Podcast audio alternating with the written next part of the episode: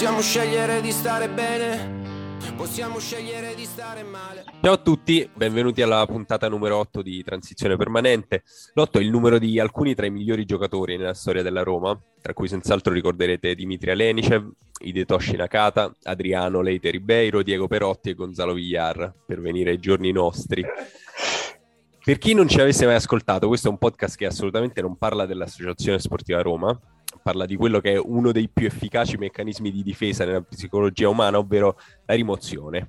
Quindi saluto Giovanni, Collar Turned Up, Enrico, tutto a poster. Buonasera. E Matteo Vitale, forse poi ci raggiungerà anche Emanuele Ciccarese. Ciao a tutti, Ciao vi chiedo tutti. cosa avete visto sabato pomeriggio al cinema?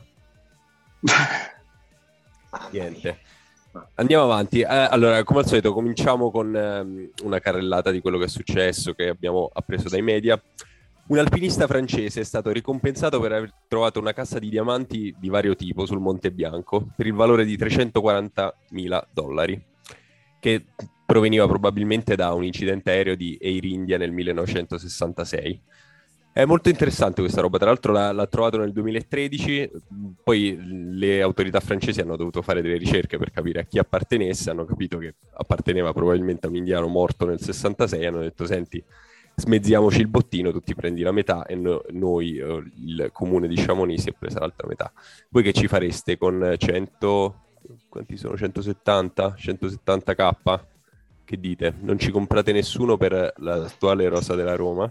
Non Però- ci facciamo mercato, non va bene. No, però offrirei, Ma- un, pranzo, offrirei un pranzo a Mourinho che l'ho visto mangiare al McDonald's sulle, scaline, sulle scalinate del, del centro del- di Trigoria mentre guardava la primavera, quindi magari gli porterei un pasto migliore del, del fast food. Per quanto salutiamo i nostri amici del McDonald's che sono anche parte attiva nella sponsorizzazione di questa puntata.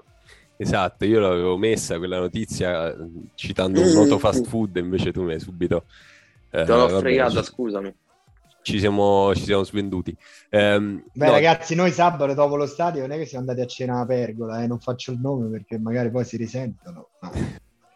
Ok, tra l'altro, no, eh, tornando sul, sul plane crash dell'Air India del 66, a quanto pare c'era un fisico indiano che era- stava lavorando al eh, progetti di nucleare, quindi insomma ci sono voci che fosse pilotato questo fatto che l'aereo si è andato a schiantare. Poi, altra notizia, la maggior parte degli NFT viene venduta per una media di 15 dollari, solo l'1% viene venduto a più di 1500.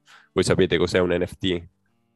Non fungible token. Bravissimo, esatto, li ha fatti anche Geco per portarci agli argomenti più pressanti.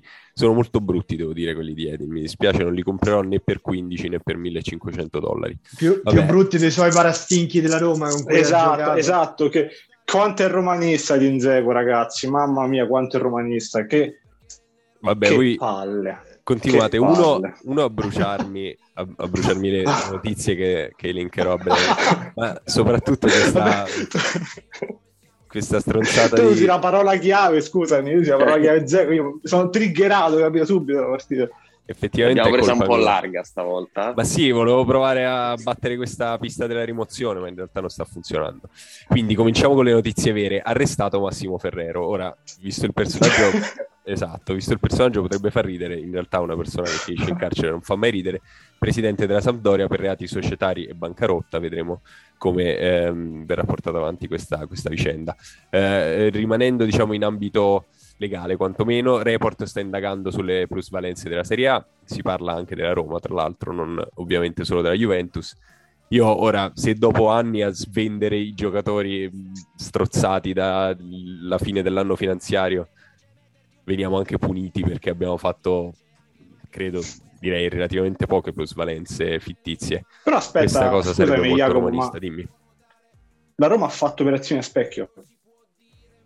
Non mi risulta. Beh, eh. Diciamo che quella ci furono delle operazioni che portarono poi Frattesi a Sassuolo e Marchizza Eh sì, però non sono per- considerabili delle operazioni per a specchio per come le stanno mettendo loro.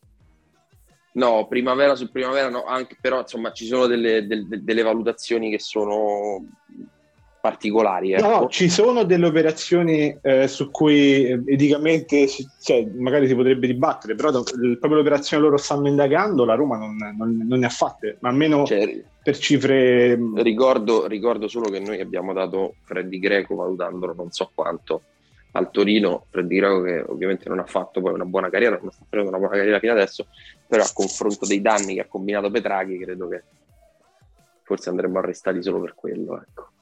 Parleremo anche di, di danni combinati da vari, da vari direttori sportivi della Roma più avanti. Comunque, Geco con la Roma nel cuore all'Olimpico indossa i parastinchi giallorossi, l'abbiamo già detto. Voi lo avete applaudito, Enrico Giovanni, che eravate allo stadio? Ovviamente sì, davate vedere Ma- solo applausi, ma- però... Ma anche tu eri allo stadio. Anche io ero allo stadio, ma Eh, non eri posso vicino chiedere a a me. me stesso se ho applaudito Geco, ma avrei detto sì, io l'ho applaudito perché gli voglio I- bene. Oh, raga, mi, I- mi i- dispiace. Io né, io né applausi né fischi, anche perché ero annichilito, Indifferenza? eh, ero annichilito dalla nostra non partita, quindi avevo, ero in altre faccende affaccendate. A me però, irrita eh, profondamente vederlo con quella maglia, però tra l'altro mi sono reso conto entrando allo stadio che avevo in tasca le, le mie chiavi e il portachiavi era eh, Edin Dzeko con la maglia in realtà del Manchester City, portachiavi che ho comprato Vabbè, a Manchester Jacopo, nell'anno uomo 2015, distrutto, chi- perché io adesso, no, hashtag aneddoto, ho visto la prima partita senza Edin Dzeko del Manchester City, ovvero un Manchester City-Chelsea del 2015 appunto eh, in cui i tifosi del Manchester City ringraziarono Dzeko con uno striscione E, ti hanno Poi si fatto la cresta con un portachiavi che hai pagato fatto. 25 sterline. L'ho- pagato nulla perché se era già andato C'erano Ehm. tutti i, i rimasugli di magazzino, te l'hanno appioppati tutti a te. c'è da dire che anche i tifosi della Roma hanno fatto un- un- uno striscione per Edin Dzeko in Tevere appunto non, non in curva sud io ho sentito parecchi fischi onestamente ma purtroppo l'amore è sempre qualcosa di divisivo quindi funziona così allora andando avanti con le notizie l'avete già citata anche voi Mourinho al Tre Fontane per seguire Roma Sampdoria di primavera Eh, insomma è l'ennesima volta che lo vediamo mangiare in luoghi di fortuna eh, cibo non Cose di fortuna, sì. cose di fortuna. A me stupisce anche dal punto di vista dell'esempio che lui dovrebbe dare comunque ai suoi calciatori, specialmente nel rapporto con i giovani, eh, rapporto un po' da padre che lui instaura. Beh, mica li deve portare a mangiare la, la carbonara, la matriciana, insomma. Ma no, Anzi, ma- lui sta insegnando l'umiltà, ragazzi, l'umiltà. Ma il certo, lavoro mangiate sul campo, fatto sul bene, cioè, terreno. mandava Tra due il mesi Pane mangerà- crudo e Tra mozzarella. due mesi cioè, mangerà ghiande per strada, secondo me. Devo vedere un po' delle foto che raccoglie delle ghiande. L'ottimismo si contraddistingue sempre. Eh, allora, eh, tornando sul campo, ma su un altro campo in un'altra nazione, Bundesliga, Schick segna 4 gol in 30 minuti, è il primo del giocatore del Bayer Leverkusen a riuscirci, è salito adesso a 12 gol in stagione, uno ogni 78 minuti e ha segnato più di Haaland. Qualcuno di voi sa darmi una spiegazione per questa cosa qui? Eh, dovevamo intervistare Paola oggi. Salutiamo Paola che ci ascolta sempre. Grande fan di Chic. Sì, eh, io non, non- non avrei mai detto che questa cosa se- insomma, potesse succedere realmente, ero abbastanza uno scettico nei confronti dell'effettivo valore di questo calciatore. Voi invece mh, non so che opinione avevate, ma ormai è nel passato e lì lo lasciamo. Eh, nuovo stadio invece, tornando al futuro, accordo con l'Eni per il gazzometro, Dan e Ryan Fritkin hanno incaricato Deloitte di fare una consulenza insomma, per avviare questo nuovo progetto. Eh, sembrerebbe che vogliano costruirlo in un'area eh, dove non bisogna fare interventi massicci sulle infrastrutture. Strano.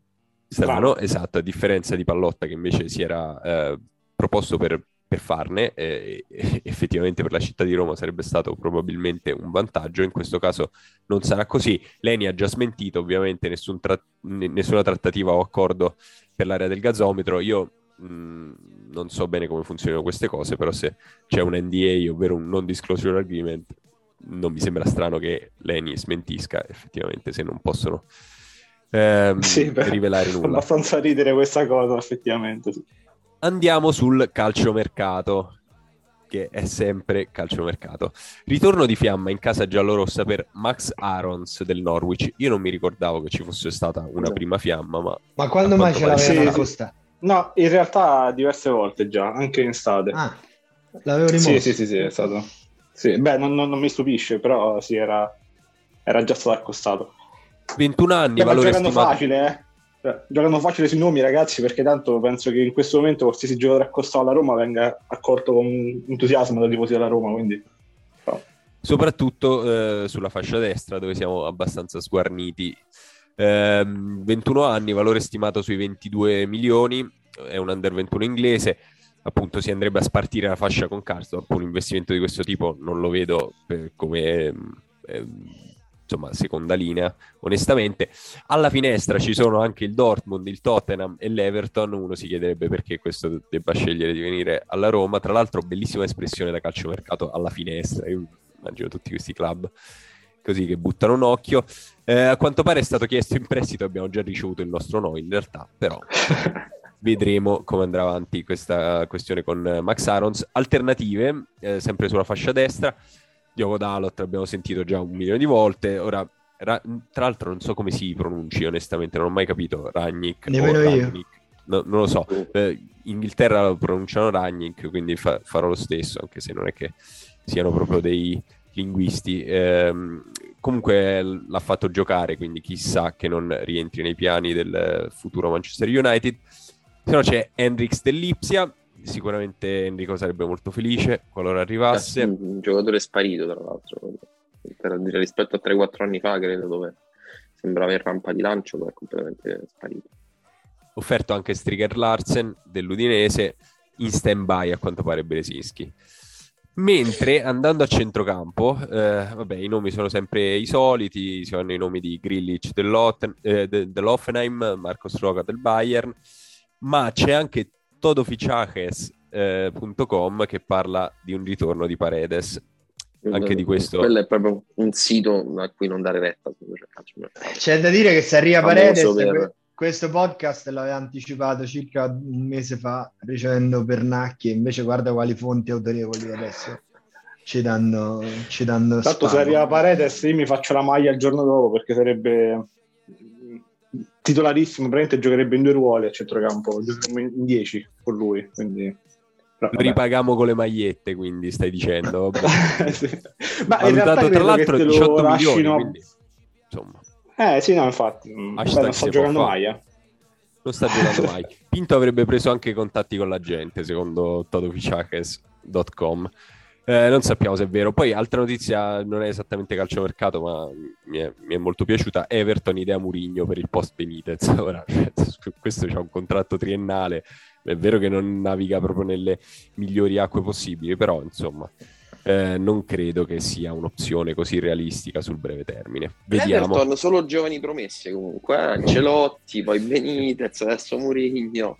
È sì, è... una società proiettata nel futuro l'Everton che è una di quelle squadre che se porti indietro di dieci anni la, il calendario ha, ha, sempre una squadra o un allenatore top ma eh, questo non è il caso il prossimo eh, prendono Gus Hiddink c'è da dire che Digne io ancora lo potrei quasi essere considerato una vedova considerato che a sinistra a tutta fascia ha giocato Roger Ibagnez sabato scorso.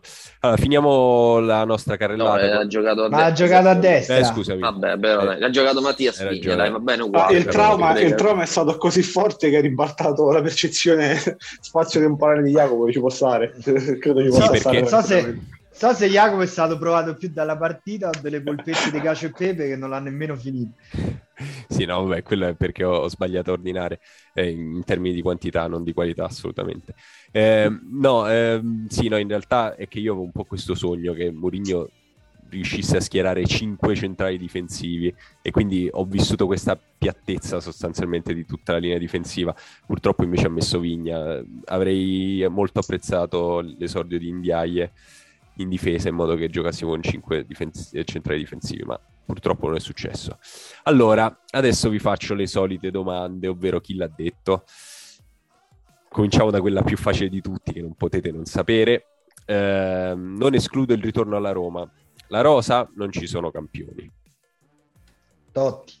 L'ha detto Francesco Totti che come eh, tutti sappiamo è stato ingaggiato dal, dallo sponsor attuale della Roma, a quanto pare per una cifra di 5 milioni, io non so come possano circolare anche eh, questo tipo di dati numerici, eh, ma a Roma e nei media relativi alla Roma tutto è possibile. Eh, comunque sì, ha detto che non ci sono i campioni e servono i giocatori per vincere, però comunque ci eh, chiede ai tifosi di dare tempo a, a Murigno, anche Murigno chiede ai tifosi di dare tempo a Murigno, quindi noi questo tempo ovviamente cercheremo di Noi glielo diamo. Ma no, ma in realtà stiamo già mettendo tutto in discussione.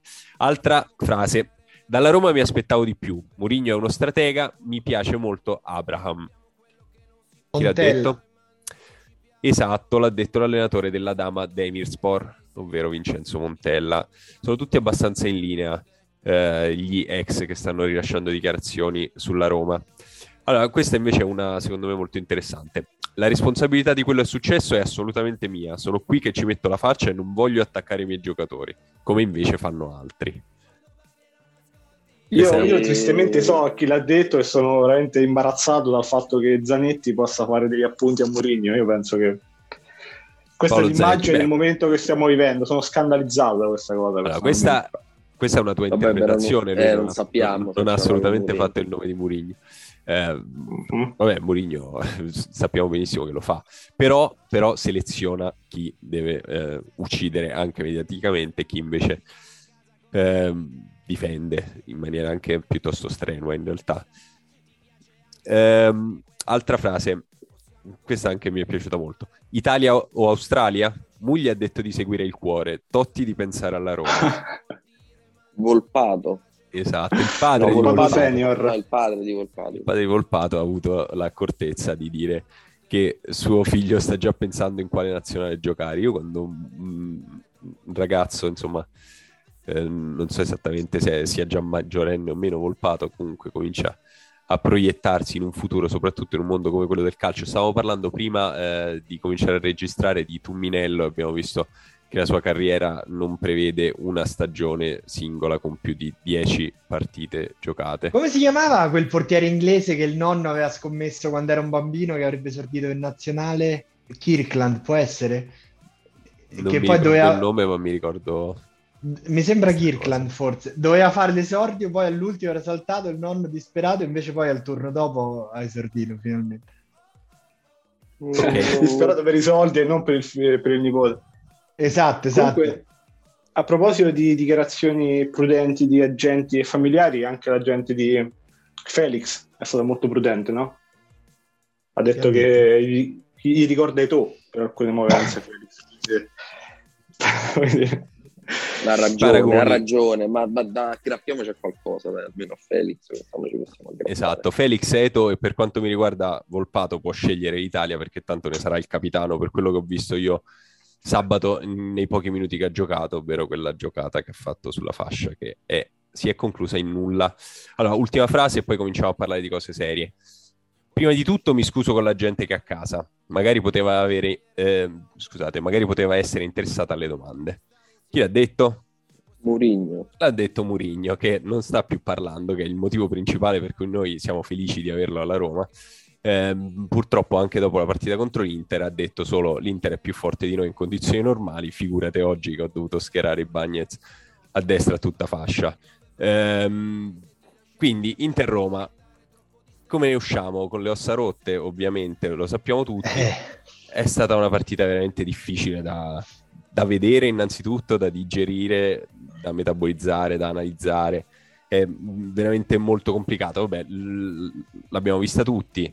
Siamo durati 14 minuti, poi Celanoglu ha fatto il classico gol olimpico da calcio d'angolo. Nemmeno, sai, quando, quando, qualcuno segna da calcio d'angolo di solito è veramente perché l'ha tirato estremamente bene, magari è riuscito ad alzarlo in modo tale farlo girare in modo tale da, far, da, finir, da farlo finire in, eh, sotto all'incrocio dei pali, in questo caso no, semplicemente Zaniolo e poi Cristante si sono tolti dalla copertura del primo palo, eh, Rui Patricio si è visto arrivare questa palla o probabilmente non l'ha nemmeno vista mentre gli passava sotto le gambe e questo è il perfetto inizio tragicomico di qualcosa di molto doloroso per un tifoso della Roma. Ehm, nel giro di 20 minuti ne abbiamo subiti altri due, uno ovviamente da Geco che eh, ci ha tenuto a timbrare ehm, nonostante la deviazione poi in realtà di Kumbulla, il gol è stato eh, assegnato a lui, tra l'altro probabilmente il gol più bello dei tre che hanno fatto, eh, l'unico che, in cui mi sento di evidenziare più il valore dell'Inter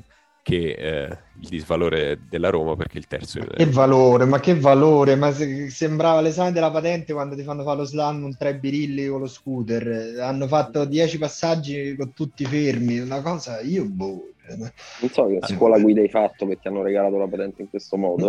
no, hai preso Credo la che patente tu sia anche stato bocciato, Giovanni. Eh, sì, alla pratica della macchina, sì. No, ma non avete mai preso la patente del 150? Ti mettono i birilli e devi, e devi fare quello che ha fatto l'Inter sul secondo gol.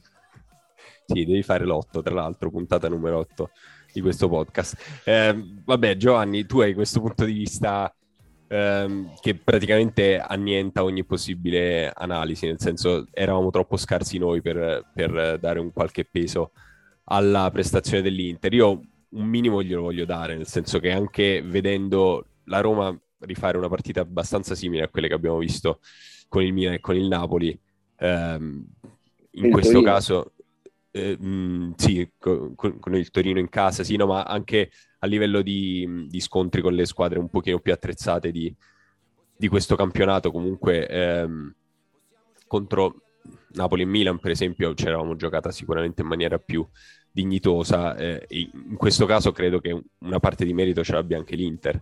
ehm, ne- nel No, fatto no, ma che- l'Inter nell'ultimo mese è migliorata tantissimo. Sono veramente in un ottimo momento. Dico solo che non fa molto testo, secondo me, per giudicare i loro, i loro passi in avanti la partita dell'altra sera. Che a parte che è stata mezza partita, perché il secondo tempo era un allenamento, è stata una cosa della tristezza. E noi abbiamo giocato, boh, siamo partiti un po' arrembanti i primi due minuti, un po' di pressing, ma eravamo troppo arrabattati. Certo, non mi aspettavo così, ma pensavo che sarebbe andata male purtroppo. Sì, per carità, però si poteva fare meglio. Cioè, non- con tutte le defezioni e i problemi si poteva comunque fare meglio. Chiaramente non avevi il materiale per dominare la partita o per fare la partita della vita, però quantomeno rendere le cose difficili all'Inter o boh, opporre un minimo di resistenza, io veramente il- sarebbe stato il minimo. eh. Eh, io qui prendo, parto proprio dal modulo. Per me il modulo e la scelta di Bagnets largo a destra è stata che poi porta, mm, si porta dietro tante altre cose in mezzo al campo. È stato un assist che, di cui l'Inter non ha bisogno, per come la vedo io. Non serviva fargli anche questo favore. Sì, volevo chiedervi proprio questo. eh, In realtà eh, era possibile fare meglio di così, eh, perché sicuramente è vero quello che dice Mourinho, ovvero l'Inter è una squadra più attrezzata, ci sono i famosi 29-26 punti di differenza della stagione scorsa, non mi ricordo quanti siano, ehm, che qual- qualcosa ti raccontano, loro si sono teoricamente indeboliti eh, quest'estate anche concretamente con eh, la vendita di Hakimi e Lukaku, ma rimangono una squadra assolutamente di prima fascia. Noi no, l- lo sapevamo già da prima, eh, quindi è vero che nel momento in cui ti vengono tolte mh, alcune o, o- o ci togliamo noi, perché mm, mm, non voglio affibbiare a- agli arbitri l'assenza di, di Abram, eccetera, ehm, o, o di Pellegrini, ci, ci mancherebbe, però nel, nel momento in cui ti vengono tolte alcune pedine che sono state fondamentali, eh, anche proprio dal punto di vista numerico, statistico, abbiamo visto nel- nelle performance della Roma finora, però c'era una qualche possibilità di fare di, di meglio e come diceva Matteo, eh, l'idea di passare a 4 poteva essere una eh, soluzione effettiva che innanzitutto ci, ci risparmiasse il- a noi e a Roger Ibagnez stesso la, la sua prestazione che mh, è stata anche in quel caso quasi inevitabile. Lui è stato preso in mezzo mh, sul lato forte probabilmente dell'Inter eh, e insomma ha, ha potuto fare co- poco, diciamo. Eh, un ritorno al 4-2-3-1 per voi sarebbe stato una, una soluzione che di limitazione del danno? Ma non c'erano proprio i giocatori per fare un 4-2-3-1, credo. Eh, infatti, chi, chi avrebbe dovuto Perez, mettere? Anche Carles Perez era, era infortunato.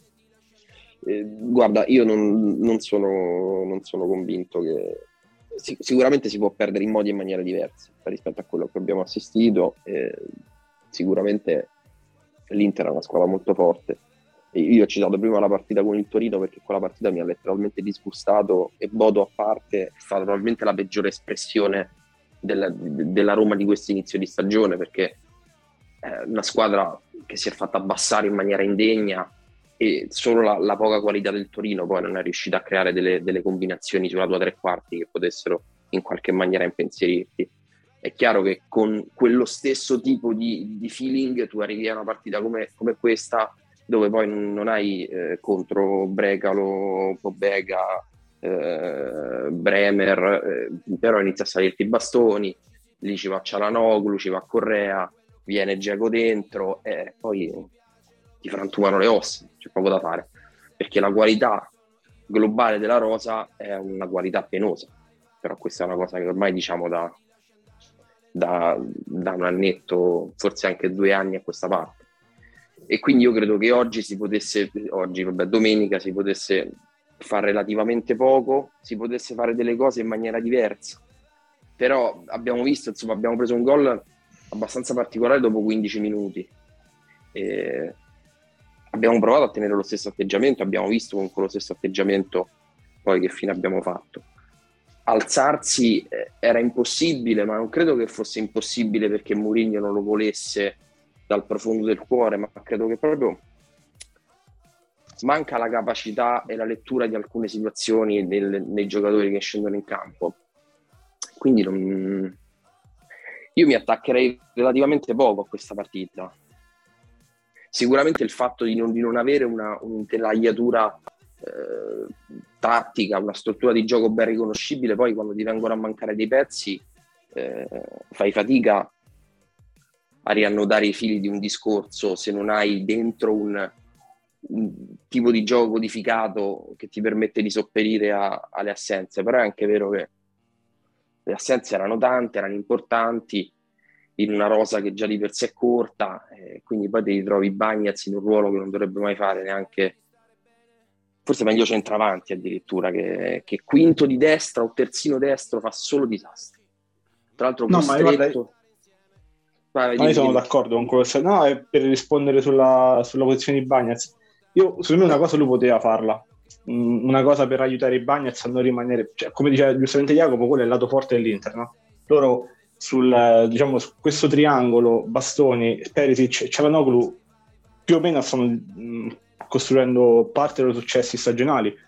D- da lì partono molte azioni, da lì partono molti gol, l'abbiamo visto l'altra sera, due gol arrivano proprio da lì, da un cross di Bastoni che arriva a crossare sulla tre quarti della Roma, perché praticamente nessuno gli va incontro e tutti si schiacciano in maniera eccessivamente passiva in difesa.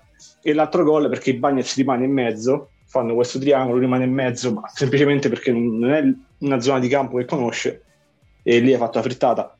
Lì una, una cosa poteva farla ed era forse anche 4-3-1 un 4-4-2 e mettere un giocatore magari Veredu largo un altro o Zagnolo addirittura in braccio comunque più vicino quantomeno per creare per mettere dei giocatori per non lasciare il Bagnas completamente solo perché già è fuori ruolo addirittura lui ha giocato terzino a sinistra quando ha giocato, ter- terzino non a destra, quindi è stato spostato di fascia in ruolo che non conosce, addirittura alzato. Pressione non poteva farla, eh, la zona di campo la conosce, i tempi di intervento li conosce, è stato messo in mezzo nella zona più importante, più forte dell'Inter. Io lì, cioè quel lato l'avrei rinforzato il più possibile invece di eh, metterci un giocatore fuori, fuori ruolo e senza esperienza nella, in quel Secondo me, Matte, però le, le due soluzioni di, di, cui hai parlato adesso gli avresti fatto più casini che altro. Perché Ma non lo so, peggio di così Boggio va, cioè, non, non, lo so. Eh. No, nel senso che né, né Veretù né Zaniolo poi avrebbero avuto la continuità di proteggere quel lato come per, per 90 minuti. Nel senso sarebbe stato brutto in un altro modo, ma sempre brutto, credo. Mm, non è tanto... Io non credo non credo onestamente che Mourinho non abbia contemplato quella, quell'opzione. E non vorrei far passare il messaggio, insomma, si parla spesso del fatto che possa ormai essere arretrato in termini di metodologie, quello non credo che sia il caso assolutamente, anzi credo che in questo caso specifico lui abbia pensato che eh, quello era il modo di limitare i danni, per l'appunto, situazione compromessa, eh, strutturalmente perché la rosa non è adatta, non è pronta, n- non va bene con nessun tipo di, di modulo, lui già si è ehm, dovuto adattare al, al, materiale che aveva in mano in una partita come questa in cui ehm, mancavano ancora eh, al- alcune delle soluzioni che, che, ha utilizzato di più durante questa parte di stagione, secondo me lui va, lui va a cercare eh, veramente la soluzione che potesse eh, esporci il meno possibile. E la cosa interessante in qualche modo è, è, che abbia confermato questo tipo di approccio anche dopo che la partita è essenzialmente finita con lo 0-3 ehm, dopo 35 minuti perché eh, in teoria lì potevi provare a cambiare qualcosa per eh, cambiare il ritmo, per eh, cercare di invertire un minimo la tendenza, ma ho avuto l'impressione che lui non lo abbia voluto fare perché una cosa è perdere 3-0, una cosa è perdere 4, 5, 6-0. Eh, tra l'altro lui è rimasto già scottato per questa cosa, peggiore sconfitta della sua carriera, questi sono stati i peggiori 35 minuti perché non aveva mai eh, subito tre gol in così poco tempo, insomma credo che lui sappia quello che sta facendo.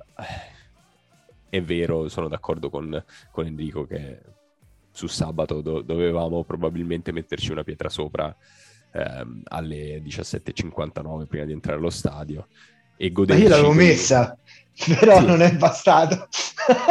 allora, io devo dire che qualche stupida e naif aspettativa ce l'avevo anche, nel senso che poteva andarti bene. Effettivamente prendi veramente un gol ridicolo dopo 15 minuti. Una cosa del genere, se ti succede in una partita in cui te la gioca alla pari, eh, può comunque inclinarla in un modo che mh, mm, ti, n- non ti permette poi di ribaltarla in una partita in cui sei strutturalmente inferiore e nel, nel caso specifico proprio del, della formazione di quel giorno hai dei problemi enormi.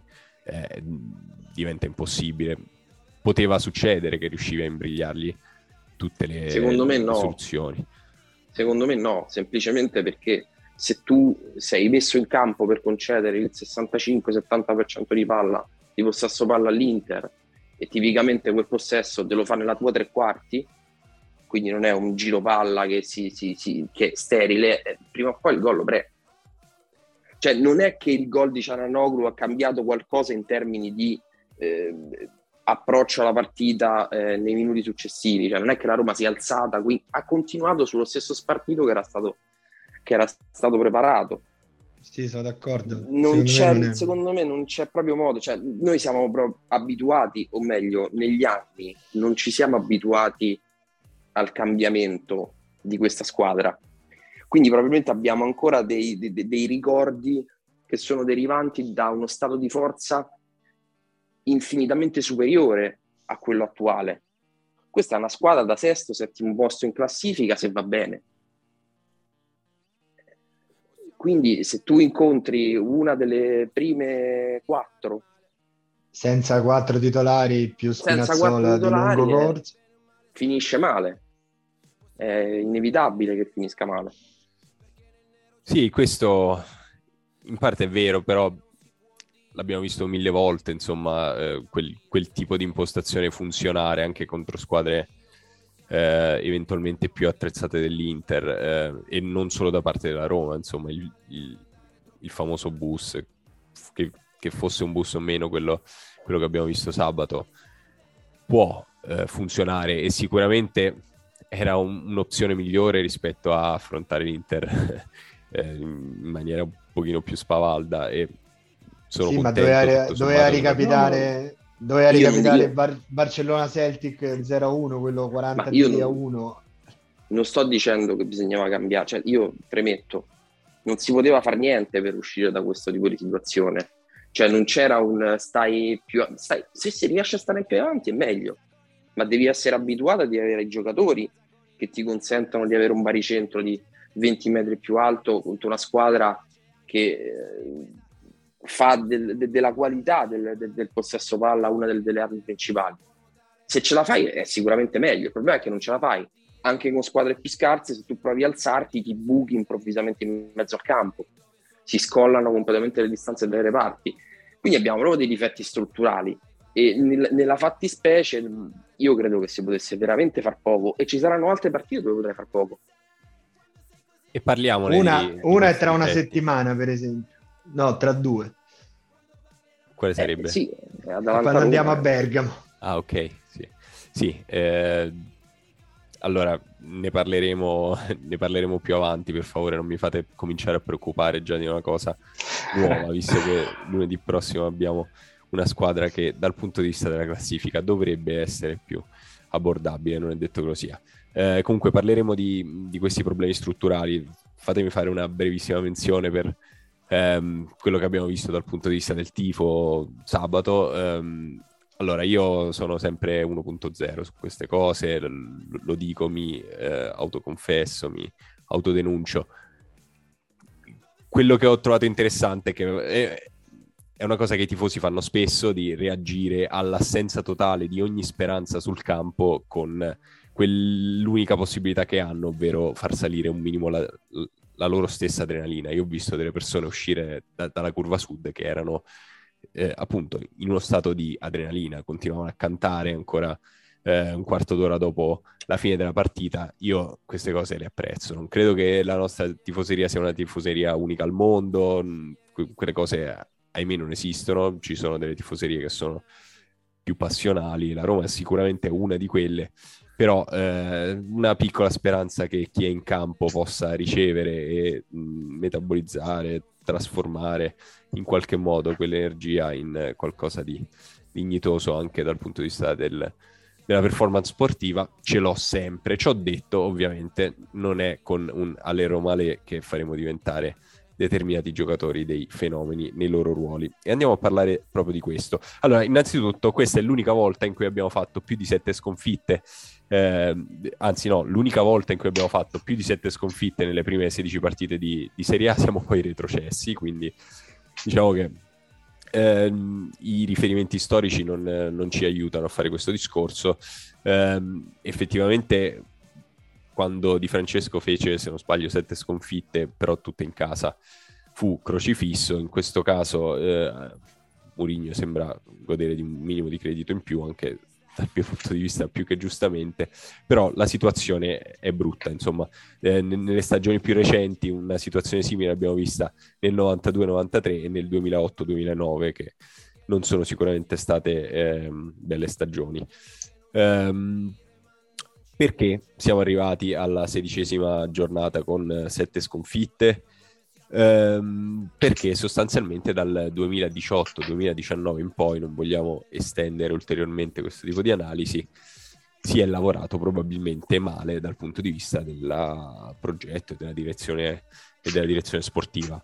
Ehm, vorremmo provare a fare ehm, a dare uno sguardo a quello che si è fatto appunto sul mercato dal 18-19 in poi quindi, che succede? 18-19.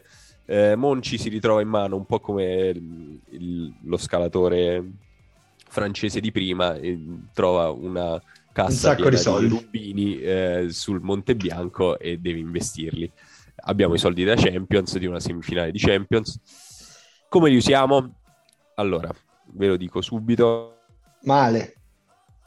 Andiamo a comprare innanzitutto Patrick Schick, come sappiamo che a quanto pare è uno degli attaccanti più prolifici, quantomeno in Bundesliga adesso, ma quello che arriva a Roma dal punto di vista del rendimento, per colpe sue, colpe dell'allenatore, colpe della squadra che ha intorno, eh, non ci garantisce quel livello.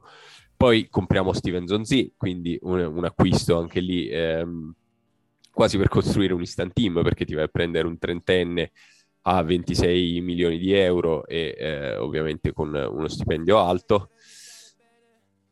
E parlando di instant team andiamo a prendere anche Javier Pastore, dal Paris Saint Germain che praticamente non ha un rendimento Mamma a Roma, mia. nonostante abbia che tortura, detto, sto, sto, sanguinando.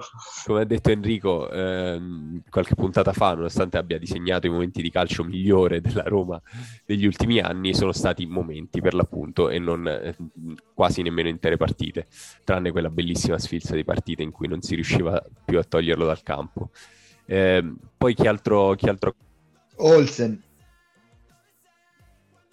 sì, esatto, Olsen ehm, dal Copenaghen per 9 milioni, ma non è quello il problema principale perché abbiamo ancora Justin Clivert per 18 milioni circa, De Frel dal Sassuolo ehm, per 15 milioni, Davide Santon dall'Inter, esatto, frattesi, eh, Davide Santon dall'Inter per 9 milioni e mezzo, ma lì c'era ovviamente un, eh, uno scambio di quelli discutibili dal punto di vista delle cifre.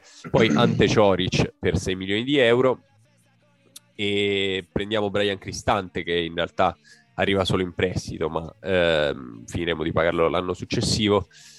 Per fortuna prendiamo anche Nicolo Zagnolo, ehm, Antonio Mirante, Fuzato, Marcano, altro acquisto abbastanza Under. strano.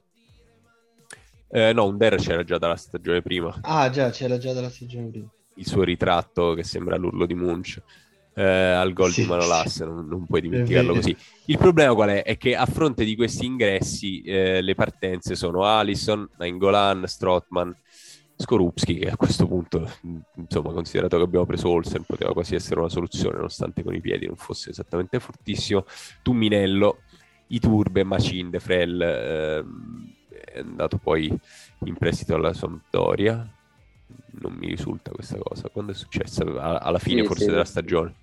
De Frel ha fatto prestito prestito di Bruno Perez, Zukanovic, eccetera. Comunque, Alison, Nainggolan e Strotman vanno via in una sessione di mercato e questo inevitabilmente lascia eh, insomma del, un buco, soprattutto a livello di spogliatoio. Quindi eh, questa è la base, diciamo, questo è il momento in cui tutto è iniziato probabilmente ad andare male perché acquisti dei giocatori che uno non sono funzionali al progetto eh, sportivo che avevi in quel momento, ovvero eh, chiamando Di Francesco, due hanno un costo annuo piuttosto elevato, eh, tre sono mediamente quasi tutti eh, grandi, insomma, in teoria nel loro prime, ma anche, anche, un pochino oltre, quindi a livello di programmazione sportiva, soprattutto per una squadra che faceva del player trading eh, la sua fonte di ingressi principale.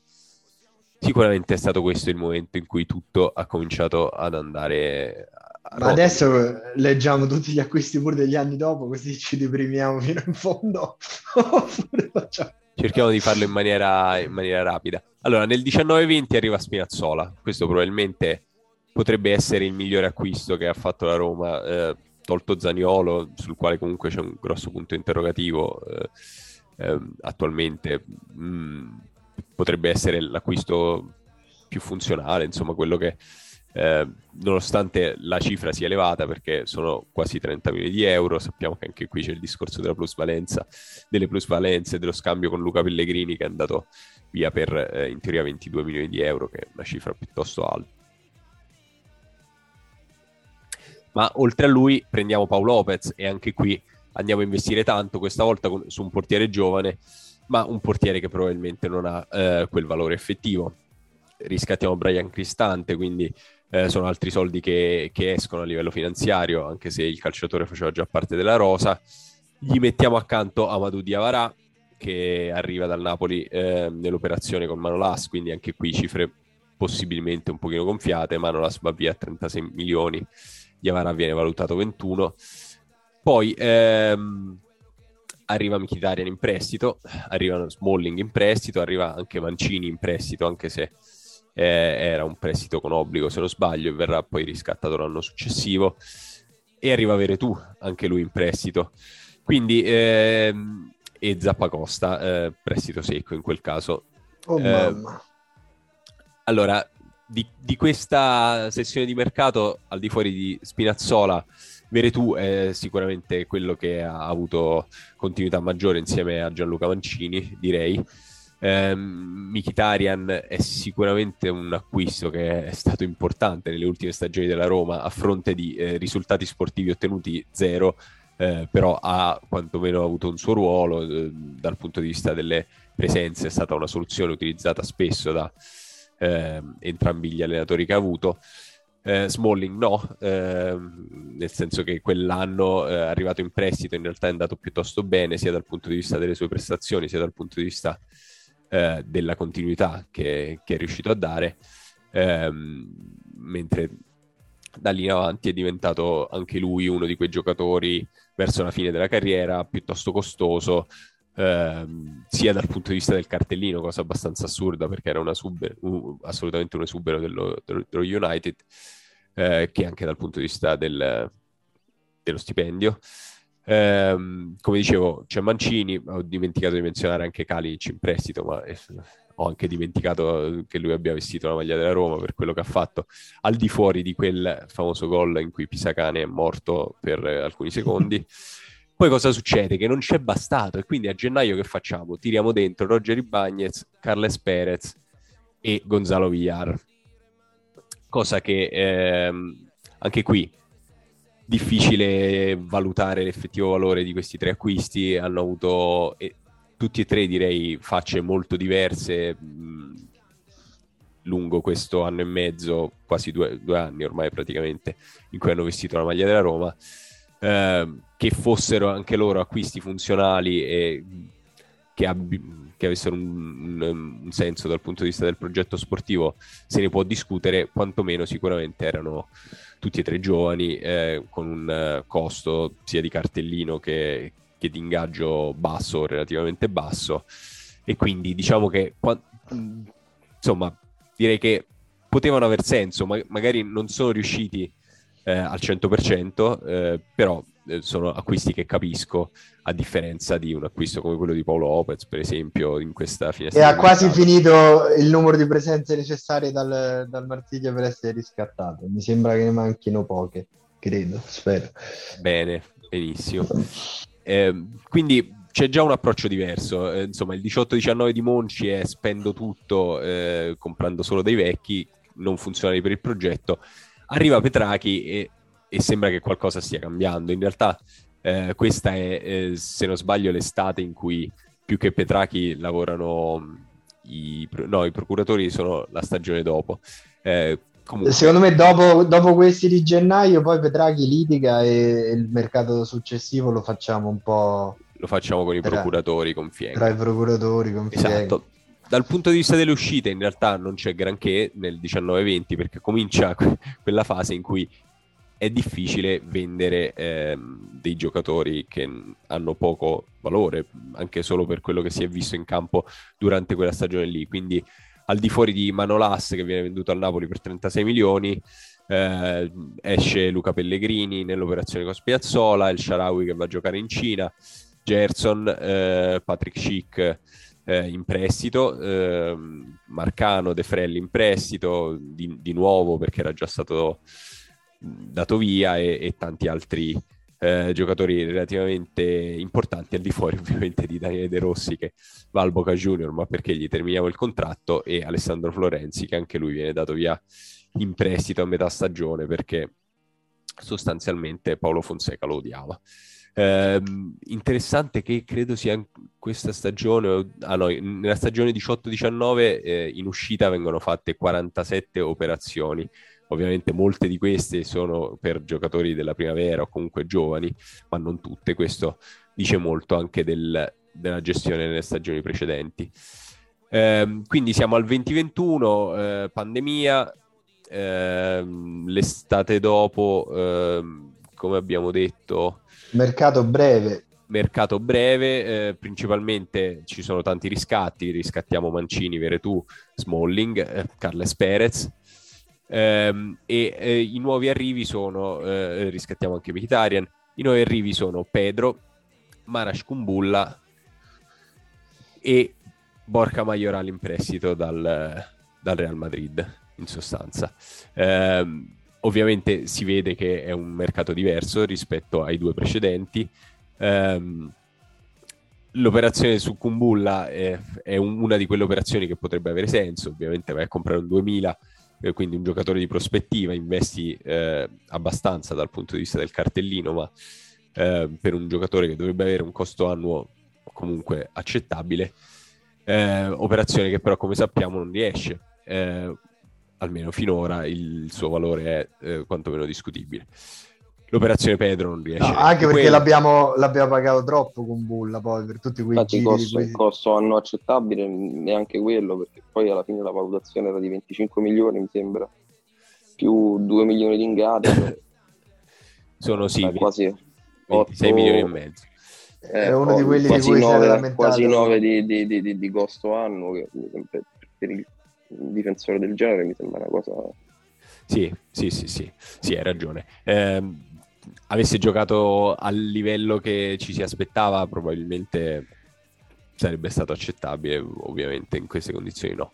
Eh, Pedro, operazione dal mio punto di vista pessima perché eh, non riesce ad avere continuità sia dal punto di vista delle presenze sia dal punto di vista della performance, eh, quindi mercato assolutamente confusionario, ehm, gestito effettivamente da uno che di lavoro faceva l'amministratore delegato e fino a poco prima faceva l'amministratore delegato o forse un altro ruolo, non mi ricordo nemmeno, in una compagnia telefonica. Eh, dal punto di vista delle uscite va via Patrick Schick eh, titolo definitivo, Sassuolo, eh, De Frella al Sassuolo titolo definitivo di nuovo, ci liberiamo di Gonalon, Under va in prestito, Kolarov va all'Inter, Clivert va in prestito all'Ipsia, Florenzi lo continua a dare in prestito, eh, e poi tantissimi altri prestiti. Eh, insomma, è una di quelle situazioni in cui ci siamo resi conto che costiamo tantissimo eh, al, fronte di un valore effettivo della rosa in campo relativo e quindi cerchiamo di dare via i vari ehm, Setin, eh, Olsen, Perotti eh, che va ehm, gratuitamente al Fenerbace, ehm, Cioric, eccetera, eccetera. Cosa succede? Appunto, diciamo, pandemia, eh, ulteriore cambio di scenario, eh, arriva, arriva, Pinto, arrivano i Fritkin e quindi eh, arriviamo ai giorni nostri e all'ultimo mercato. Eh, mi sono dimenticato di citare, in realtà a gennaio ancora 2021 arrivano Brian Reynolds, lì hai semplicemente sbagliato, eh, puntato sul cavallo sbagliato, credo, eh, l'operazione che di per sé poteva avere un suo senso, ma dal punto di vista del eh, dei risultati che sta avendo non ne aveva, torna Stefano Sharawi ehm, e queste sono le, le, due operazioni di gennaio del 2021. Come dicevo, arriviamo al, all'estate 21-22 de, della stagione 21-22 e qui eh, insomma è cominciata l'era Pinto. Ehm, diciamo che si vede qualcosa di diverso, forse? Non lo so, discutiamone. Entrano Rui Patricio dai Wolves, eh, portiere molto affidabile eh, per 11 milioni e mezzo, che comunque per un, se non sbaglio, 33enne non sono pochi. Arriva Mattias Vigna per eh, occupare il posto lasciato eh, temporaneamente libero da Spinazzola per 13 milioni dal Palmeiras. Arriva Shomurodov dal Genova per 17 milioni e mezzo. Finiamo di riscattare Kumbulla per una cifra spropositata e soprattutto arriva Tammy Abram eh, dal Chelsea per 40 milioni. Quindi eh, dal punto di vista della spesa è comunque sostenuta, si aggiungono anche Reynolds e Bagnets che hai dovuto finire di pagare. Eh, dal punto di vista invece del mercato in uscita c'è poco, eh, perché come dicevo hai pochi giocatori sui, mm, con i quali capitalizzare. Eh, Merzetin va al Verona sempre in un'operazione di Kumbulla per 8 milioni, eh, per il resto Florenzi va via in prestito al Milan, Paolo Lopez e Under al Marsiglia in prestito, Pedro se ne va gratuitamente e va a giocare alla Lazio dove sta rendendo sicuramente meglio che da noi, riesci a liberarti di Steven Zonzi che è stato probabilmente un risultato abbastanza importante di quella finestra di mercato e ti liberi di tanti altri giocatori tra cui Bruno Perez, John Jesus, Ante Cioric, Robin Olsen che vanno in prestito, eh, Justin Clivert è in prestito al Nizza, quindi in realtà c'è ancora tanta gente che, eh, che abbiamo, anche mi, mi, ero dimenticato di citare Biandà eh, che adesso gioca in prestito Oddio, al ancora campa. Ancora campa e ancora... Vabbè, addirittura, addirittura ancora campa. Ti liberi anche di Javier Pastore, eh, se n'è andato anche Simone Farelli, ve lo ricordate che era arrivato a un certo punto a fare il terzo portiere. Eh, anzi, a fare il quarto eh. portiere in realtà. Poi ci stupiamo a leggere, sentire questi nomi. Vabbè. Zanzelar va a Lugano, no, vabbè. Eh, ma addirittura Zanzelar non ci arriverei. Ecco. Tante operazioni. Stavo no, scherzando. No, allora. eh, secondo me il disastro che esce fuori da tutta questa sfilza di nomi che tutti di fila fanno veramente impressione è che come fosse le, le, cose del domino abbiamo aggiunto errori ad altri errori in precedenza con mille motivi in mezzo per cui c'è stato il disimpegno della vecchia proprietà poi c'è stato l'anno in mezzo in cui non comandava nessuno poi ci sono stati mesi in cui fisiologicamente i nuovi si devono ambientare i nuovi proprietari. Ma eh, la Roma ha smesso di aggiungere valore alla rosa forse addirittura prima di, di quello che abbiamo cominciato a, a, prendere in considerazione. Sono anni che prendiamo per gente o non funzionale o che prende troppi soldi o che paghiamo troppo e alla fine poi non ti riesci a liberare di quelli che non rendono, non, non hai le risorse per comprare giocatori utili, utili in, cui, sì. in, cui, sei veramente carente da anni. E, eh, spero che la direzione intrapresa nell'ultimo mercato, in cui secondo me, vista le condizioni generali del calcio in Europa e, e, e il fatto che comunque non hanno venduto nessuno di quei due o tre con cui si potevano fare soldi, è, è stato con, tutto considerato, tutto sommato positivo, ma eh, altre squadre ci hanno messo meno anni a riprenderti anche da situazioni più brutte. E noi qua invece continuiamo a dire, si parla di rinnovi a cifre folli, a Mancini e Cristante, che se, secondo me continuiamo ad aggiungere danno al danno. Non vedo l'uscita, sinceramente, se non, eh, se non si cambia qualcosa. Credo che sia stata disarmante la capacità che ha avuto la Roma dal primo anno di Di Francesco, anche se vogliamo ad oggi, di riuscire a assumere un allenatore e prendere giocatori totalmente diversi rispetto a quello che vuole l'allenatore. Cioè, questa è una qualità che cresce. Di Francesco arriva primo anno, ancora sta cercando un esterno sinistro. Poi non entriamo nel merito de- de- de- della, della validità degli allenatori, è proprio di progetto tecnico. Prendi Fonseca, eh, Shakhtar che porta sulla palla in blocco, poi stesso palla di prendi solo difensori di difesa 3 che non sanno palleggiare neanche con un muro.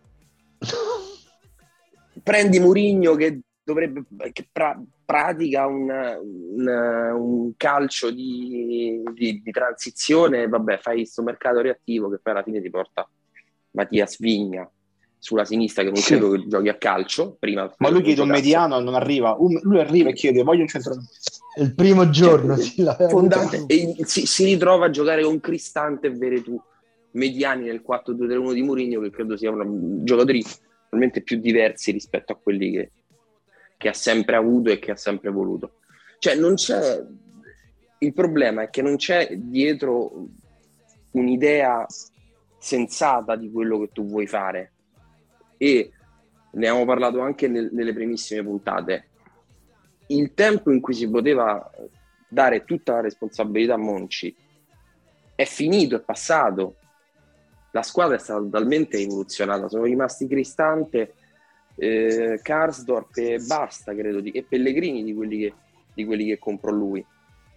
Quindi all'interno di, di, un panorama di tante sessioni di mercato che abbiamo, abbiamo anche avuto modo adesso di, di, di, rivivere, di rivivere direttamente, non si è riusciti a tirar fuori un, uno straccio di, di squadra.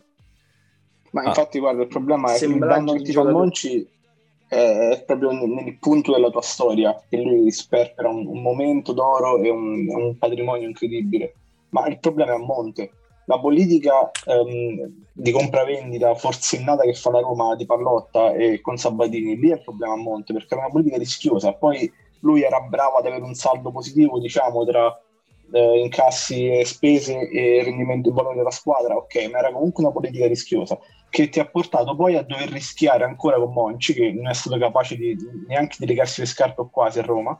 Dopodiché ha cambiato subito la, la, la direzione, è arrivato Petraghi, dopodiché ha cambiato anche quella ed è arrivato Fienga, poi è andato via Fienga, è arrivato Pinto. La Roma non ha mai, oltre ad aver fatto dei danni dal punto di vista proprio de, delle azioni singole del singolo individui, non ha mai avuto il tempo di sviluppare un'idea, un progetto. Se tu a dei danni aggiungi dei danni fatti da altre persone che avrebbero dovuto mettere anzitutto una pezza ai danni fatti da quelli prima, il tutto diventa un circolo vizioso da cui non ne esci, quindi ora serve continuità. Io chiedo solo questo, continuità. Sì, infatti, eh, allora, provando a concludere la puntata in maniera vagamente positiva, ehm, io credo che il discorso, vabbè, non la potevo più accollare a Monci, non sia tanto in piedi perché comunque quest'estate ehm, Pinto deve ancora occuparsi della cessione di Zonzi, di Under, di Jesus che era stato rinnovato se non sbaglio con, con Monci, di Olsen, di Ante Cioric, di Justin Clivert. E quindi quel tipo di eh, disfunzionalità strutturale te la porti appresso per eh, quasi un decennio, credo, viste le dimensioni proprio di quella prima lista che abbiamo fatto di, di acquisti che è stata fatta ehm, nell'estate dopo la semifinale di Champions. Quindi sicuramente i processi nel calcio sono più lunghi di quello che un tifoso vorrebbe sperare.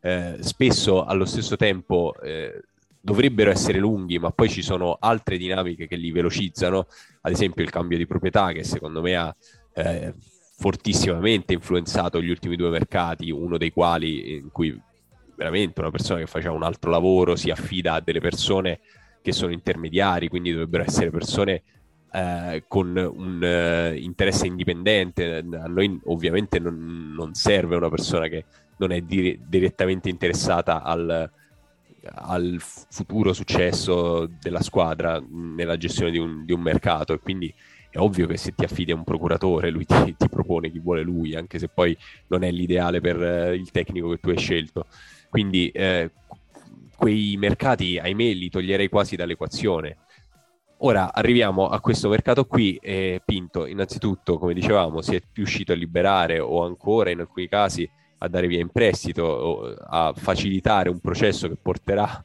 alla liberazione mh, dalla rosa di alcuni di quegli elementi che sono stati comprati da Petrachi, da Fienga o ancora addirittura da Monci. Quello che voglio provare a guardare è che cosa è stato fatto dal punto di vista delle entrate. Da quel punto di vista, eh, io attualmente non mi sento di dire che dal punto di vista del progetto sportivo triennale di Murigno siano stati fatti degli acquisti che, era, che, sono completamente in contrasto con quelle che possono essere le idee del calcio di Mourinho, perché Ebram immagino che l'abbia chiesto direttamente lui eh, e credo sia un giocatore molto adatto. Shomurodov, mm, situazione strana, ovviamente anche lì c'è il discorso di Geco, ultimo che non abbiamo citato, de- degli eventi che sono partiti quest'estate, gratuitamente è andato all'Inter che ha cambiato le cose, il discorso di Spinazzola che ha portato a investire su Mattia Spigna invece che probabilmente sul centrale di centrocampo, quindi sono d'accordo che stia facendo giocare Veretù e Cristante che probabilmente non sono il prototipo del centrale di centrocampo da 4-2-3-1 di Murigno, però quelli sono quelli che si è ritrovato e che ancora in un progetto che richiede tempo e che è al primo anno, anzi ai primi 3-4 mesi, inevitabilmente devi accontentarti di quello che hai in alcune delle zone di campo, perché abbiamo visto proprio andando a sviscerare la lista degli arrivi e delle partenze degli ultimi 4-5 anni, che eh, questa rosa è stata brutalmente distrutta, costruita in maniera disfunzionale, distrutta di nuovo al punto da portarci a schierare contro l'Inter in uno dei big match di questa stagione una formazione che non aveva alcun senso, motivo per il quale abbiamo perso 0-3, ma da gennaio ne riparliamo quando arriveranno io guarda, giocatori, come dice a, al Totti. discorso che, che, stavate facendo adesso, io mi accontenterei veramente per gennaio e giugno senza i fuochi d'artificio che sinceramente non credo si aspetti nessuno, cioè che venga scelta una direzione in, di, di, comune accordo tra le, la direzione sportiva e l'allenatore e che venga seguita quella. E poi vediamo do, dove andremo, dove saremo alla fine del mercato, alla fine di questa stagione, alla fine del prossimo mercato estivo, ma bisogna mettere un freno a questa deriva di toppe che vi ricordate quella vecchia pubblicità di quello che tappava le falle col, col coso e poi gli si riapriva la falla da un'altra parte. Se noi Sei continuiamo... Coso, so, descrizione cioè, di quella pubblicità. La, la, l'hai vista a carosello questa pubblicità. no, però se noi continuiamo a non avere un'idea precisa di come deve essere costruita la formazione titolare e di conseguenza la rosa e invece continuiamo a mettere la toppa sul buco e cerchiamo un'occasione, vediamo eh, la cosa di Shomuro e Dzeko è strana perché un giocatore così importante che se ne va a quel punto del mercato dopo che hai speso molti soldi e quindi poi ti trovi senza i, i, fondi necessari per comprare un centrocampista che come ha detto Matteo era la prima cosa che ci serviva secondo eh, direi tutti noi all, all'inizio dell'estate vorrei che ci fosse una direzione concordata e precisa, chiara da seguire. Poi, per carità, può anche sbagliare, è una vita che sbagliamo, ma il primo passo secondo me è quello. Io credo che tu questa cosa la, la stai già facendo. Eh, dal punto di vista programmatico, almeno dal punto di vista delle dichiarazioni, di quello che sappiamo noi, poi ovviamente non sappiamo quello che succede realmente a Trigoria che si dicono Pinto e Fritkin quando si parlano al telefono, però io credo che l'impostazione sia quella. Poi c'è un discorso molto affascinante da fare sui eh, progetti sportivi nelle squadre di calcio in generale, perché eh, tu vai a vedere l'Atalanta e funziona perfettamente perché ci sono anni e anni e anni di focalizzazione su una formula estremamente precisa e estremamente anche funzionante in, in questo momento eh, e tanti altri scenari invece in cui continui a vedere persone andare Ma... via, persone arrivare, eh, scelte... Quanti sono questi scenari? Cioè, Beh, guarda, la Lazio c'ha Sarri che c'è una squadra non da Sarri. Sì, la Juve ma... passa da Pirlo, eh, eh anzi da, le... da, Allegri a, a, Sarri, a Pirlo a Allegri, cioè quattro allenatori che qua... si metti in eh, fila. però davanti ci sono Milan, Inter, Atalanta e Napoli. Non lo so, cioè, il Napoli ha attuato una strategia ben definita in cui teneva tutti quelli che aveva e poi da un paio d'anni ha iniziato a rinforzare la rosa con Lozano, Osimen, Osimen. Eh, Fabian è arrivato il primo anno di Ancelotti. E l'Inter ha dovuto smontare l'intelaiatura della squadra. Hakimi, Lukaku, Eriksen ha avuto quel, quel problema. E comunque i giocatori in qualche maniera l'ha, l'ha sostituiti. Il Milan, il lavoro che ha fatto il Milan, credo che sia unanimemente apprezzabile. E non andiamo manco oltre l'Italia, perché poi sì, ci sono esempi di... di cioè, la Juve è probabilmente la Juve e il Barcellona sono l'esempio massimo di tutto quello che non vada fatto. Eh, forse anche per eccessiva ingordigia, perché l'acquisto di Ronaldo non ha senso di esistere, ma non parlo proprio a livello tecnico, parlo proprio perché devi prendere Ronaldo in quella condizione. Uh-huh. Ma poi ci sono tanti esempi virtuosi, ma comunque cioè io non credo che sia che non possa esistere un progetto sportivo, che sia difficile che, che esista un progetto sportivo all'interno di una dimensione volatile come quella del calcio.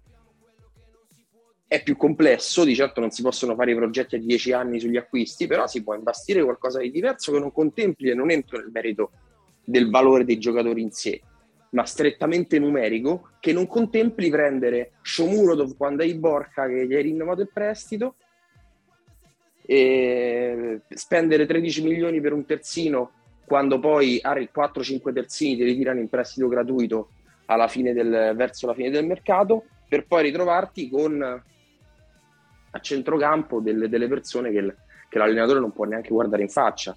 Cioè è, allora mettiamola così è il tempo che chiede Murigno è lo stesso tempo in cui lui non crede forse.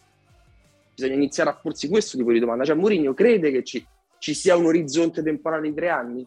Per me col becco del gran cazzo che ci crede. Cioè che lui venga qui e faccia il primo anno, settimo, ottavo posto, poi a dicembre prossimo, se è ancora una situazione in costruzione, se ne va. Sì, anche secondo me. Cioè, eh.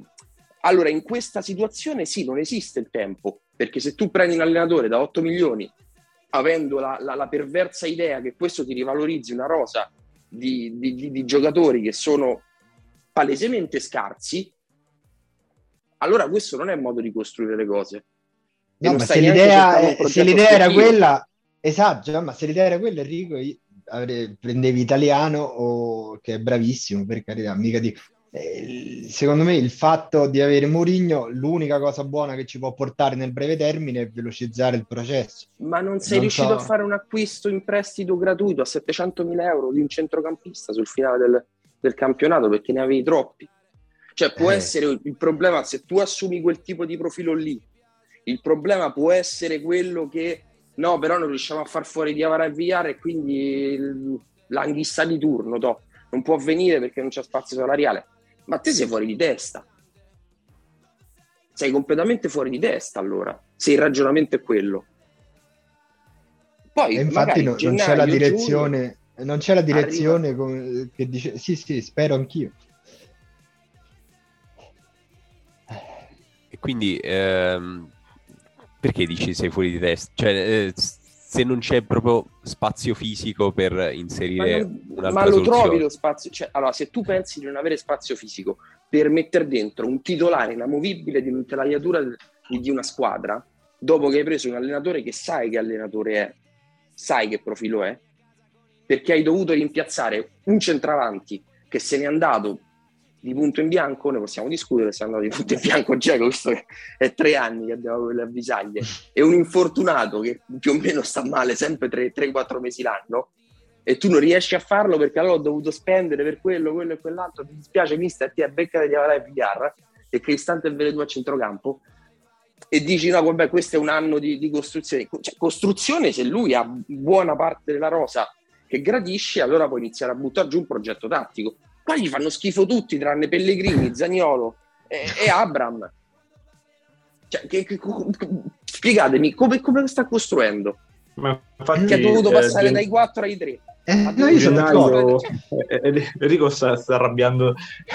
No, mi fa impazzire questa cosa del no, tempo. È gennaio, Ma ci avete fatto caso che, ci avete fatto caso che gli ultimi allenatori, per, sempre per quanto il discorso di quanto abbiamo costruito male la rosa negli anni aggiungendo gli errori, tutti gli ultimi allenatori della Roma a un certo punto, pur non essendo storicamente grandi fautori della difesa a 3, a un certo punto hanno fatto tutti la difesa a 3, perché questa rosa, come la giri la giri, non, eh, non, è, n- non ha una direzione, non, non segue una strada da anni e anni. E infatti gliela devi dare. Prendi Mourinho che ha un modulo di riferimento, ha due moduli di riferimento, diciamo, più utilizzati in carriera, deve rimanere su quelli. Tu devi fare in modo che a gennaio la rosa sia perfetta per quelli. Che non vuol dire prendere Casemiro, vuol dire prendere giocatori adeguati. Non è stato fatto eh, in estate, quello... è stato un errore, è stato un errore non farlo in estate, Enrico ha ragione, e tu a questa cosa devi, cioè, devi risolvere questa cosa a gennaio, devi farlo. Eh, gennaio darà grosse risposte eh, rispetto ai nostri dubbi se a gennaio... Io lo spero, lo spero, ma non me lo aspetto. No, non sto dicendo che gennaio risolverà i problemi della Roma, dico che gennaio darà risposte su molti quesiti che abbiamo oggi, oggi 6 dicembre. Se a gennaio farai un mercato di rincorsa, farà un mercato in cui fin- finisci il 31 gennaio, ti ritrovi ancora con Diavara e Villar, abbiamo un problema.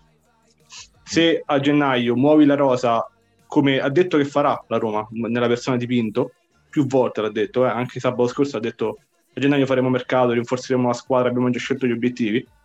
Se queste cose avverranno nella direzione indicata dall'allenatore che tu paghi fior di soldi e lo prendi perché è Murigno, quindi tu lo prendi Murigno sapendo che è Murigno, sapendo cosa vuole Murigno e cosa fa Murigno in genere, devi essere consapevole di cosa dovrai fare tu. Se a gennaio queste cose non accadranno, a febbraio ne parleremo e saremo di fronte a una realtà. Per questo dico gennaio darà grosse, grossa parte di risposte alle domande che ci facciamo oggi. Io sono d'accordo che dobbiamo aspettare almeno fino a gennaio per eh, cominciare a valutare l'operato di quest'anno di, di Pinto e dei Fritkin. Non sono così convinto che arriveranno risposte a gennaio perché abbiamo visto che è tutto legato a un contesto che non governi completamente tu, perché il fatto di riuscire a mandare via di Avarà eh, al di fuori delle esclusioni o Villar, stessa cosa, non è scontato e io onestamente non, eh, non, so quanto semplice sia per loro dire ok, non mi interessa, rimane Villar, lo metto fuori rosa anche lui, però eh, devo andare a riempire quella casella con un titolare. Ho l'impressione che in un progetto in cui chiedono tempo, su, sui tre anni, eh, questo cavolo di t- titolare a centrocampo lo vogliono scegliere che sia esattamente quello che per il progetto sportivo che ha Pinto, in teoria ancora prima e ancora di più di Murigno, eh, sia il profilo adatto. Poi Enrico mi dirà, volevano prendere Ciaca, che può lasciare alcuni dubbi, soprattutto dal punto di vista programmatico, però questo è. Allora, siamo andati lunghissimi. Eh, lunghissimi oggi. Ovviamente questa, no, vabbè, era un discorso molto interessante, era un discorso da fare perché di parlare di Inter Roma ci abbiamo provato, ma era difficile farne un'analisi che non fosse andare a sottolineare tutti i buchi strutturali della rosa, quindi abbiamo parlato un pochino anche della rosa e di come si è arrivati ai buchi strutturali che abbiamo visto sabato e che abbiamo visto anche in altre partite.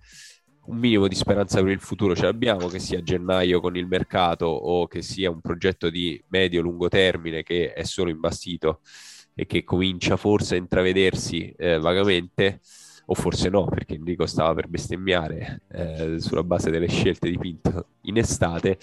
Ad ogni modo, noi vi salutiamo, non abbiamo parlato di eh, Sesca Sofia Roma e di Roma Spezia della prossima settimana, ne, ne parleremo eh, quando ci sentiremo la prossima settimana. Quindi io vi saluto tutti. Ciao Enrico, ciao Giovanni, ciao Matteo. Ciao. ciao. Come sempre eh, condividete questa puntata se vi è piaciuta e ci sentiamo presto. Ciao. Vai, vai, dove vai, vai, vai, se ti lasci andare a male non andare troppo distante può